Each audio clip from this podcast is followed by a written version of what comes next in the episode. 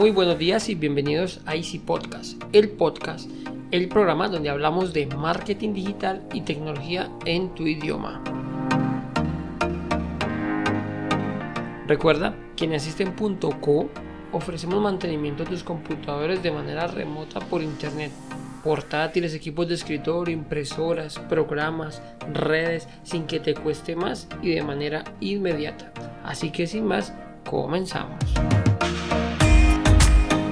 Hoy explicaré cómo firmar un documento en PDF. Vamos a hacer claridad en que firmar documentos en PDF no es solamente agregarle la firma como si fuera un archivo de Word. También es una opción que podemos hacer desde la aplicación que les voy a contar, pero la idea es enviar el documento y que la persona lo firme, sea notificado vía correo electrónico y así poder firmar el documento. Además, pues de que se puede enviar mm, automatizado, por decirlo de alguna manera, nos quedará una trazabilidad del momento en el que fue firmado el documento de manera automática en el panel de la aplicación. Pues la aplicación se llama iLove PDF. Ya hemos hablado de ella, pues ya que nos sirve para, para modificar varias funciones de los PDF. Esta opción la podemos eh, utilizar para firmar contratos, documentos oficiales con los cuales debe tener una firma y debemos garantizar su legalidad. ¿Vale?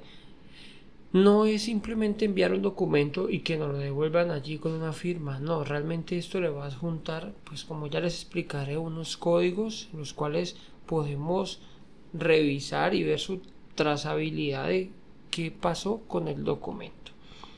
Existen varias aplicaciones, bueno, muchas aplicaciones que realizan la firma de documentos, unas de pago, otras gratuitas. Sin embargo, voy a explicarles ya que esta es totalmente gratuita para firmar documentos, incluso múltiples firmas al mismo documento. Mm, lo mejor de todo, hay los DFS en línea y gratis. No sé qué más se pueda pedir, la verdad. Con Hilo PDF podemos firmar los documentos con un par de clics básicamente basta con entrar en la página oficial y en la parte superior encontramos en la parte superior derecha encontramos donde dice todas las herramientas y al lado derecho de este menú el apartado de seguridad PDF encontramos firmar PDF podemos arrastrar el documento seleccionar el archivo en PDF pues este que le damos allí se abre la ventanita del explorador o incluso llamarlo desde un drive o desde un Dropbox también muy útil. Debemos de loguearnos para poder firmar los documentos, ya que necesitamos, como les he indicado en varias ocasiones, tener una trazabilidad. Entonces nos hace loguearnos, pero no nos preocupemos que esto es totalmente gratuito. Una vez tengamos el documento, nos va a preguntar quiénes desean firmar, si solo yo o solicitar firmas a otros firmantes. Aquí comienza lo interesante de esta herramienta.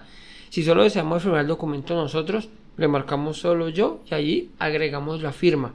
Digamos que eso se puede hacer incluso con el lector de PDF gratuito, el Adobe Reader.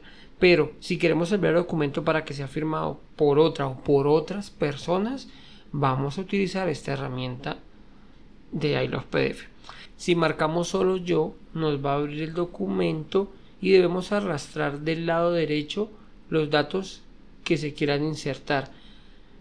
El, por defecto nos trae firma, iniciales, nombre, fecha o un texto. Cuando se abre el documento en la parte derecha, ya lo verán, allí nos pregunta qué queremos y lo arrastramos en donde queremos que quede la firma. Al seleccionar solicitar firma nos va a preguntar nos va a preguntar si el nombre y el correo electrónico de la o las personas, donde también podemos marcarle si es un firmante, un validador o un testigo. Aquí también podemos proteger el documento con una contraseña, validarlo con un SMS o, o seleccionar el formato de la firma que se pueda seleccionar, por ejemplo, en formato de texto, si dibujada o si puede cargar la firma. Personalmente recomendaría todos los formatos, como está por defecto, ya que muchas personas tienen la firma mm, dibujada y está lista para eh, ponerlo en los documentos. Entonces simplemente pues van a cargarla y va, les va a quedar la firma tal cual. Si no, nos hace dibujarla ahí a mano alzada y pues ya sabemos que con el mouse queda complicado. Si de pronto tenemos una pantalla táctil, vale, digamos que puede quedar un poquito más similar a la firma que hacemos con un lapicero, con un bolígrafo. Pero si no, la verdad es que pues a muchos se nos dificulta. Una vez le indicamos el o los destinatarios, tenemos diferentes opciones de configuración. Si le marcamos varios destinatarios, cosa importante, podemos configurar el orden de los mismos para tener un control al momento de realizar la firma del documento. Más o menos, ¿qué sería? Por ejemplo, si yo tengo un documento y deseo que lo firme el representante legal y pues otra persona y un testigo. Entonces, arranco primero enviándoselo al testigo, perdón, al representante legal, luego, digámoslo así, un empleado y por último el testigo que valide que esas dos personas eh, lo firmaron. Entonces él lo enviaría en el orden que nosotros le digamos. Podemos personalizar la fecha de vencimiento. Por defecto trae 15 días, pero podemos marcarle desde 1 hasta 130 días. Esto para esperar la firma de un documento. Podemos marcarle múltiples solicitudes para enviar el mismo documento a varias personas para que sea eh, firmado. Por defecto viene marcado recibir notificación cada vez que se firma el documento y también trae por defecto un recordatorio a la persona que le envíe el documento cada día. ¿Esto qué significa?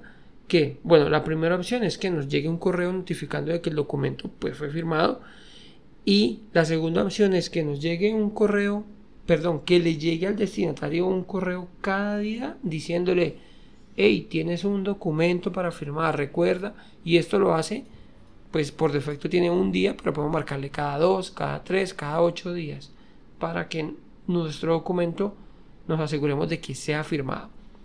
Podemos incluso personalizar el mensaje del correo pues debemos marcarlo y le indicamos el asunto y el cuerpo del correo. Aunque por defecto trae un mensaje totalmente entendible donde dice, y en español, si estamos configurado el idioma español, tu firma requerida en el título del documento. Por ejemplo, no sé si tenemos un documento que se llame certificado de, no sé, de trabajo.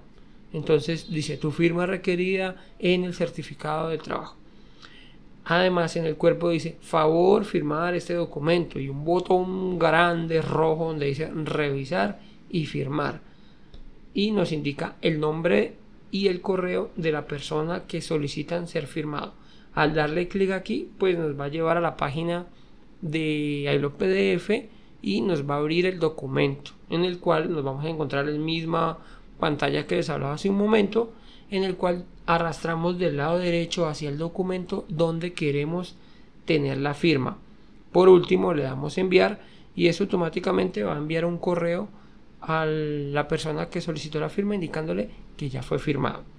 Trae un identificador único, universal, que es un código en el que nos garantiza que el documento ha sido firmado por la persona a la cual se lo enviamos.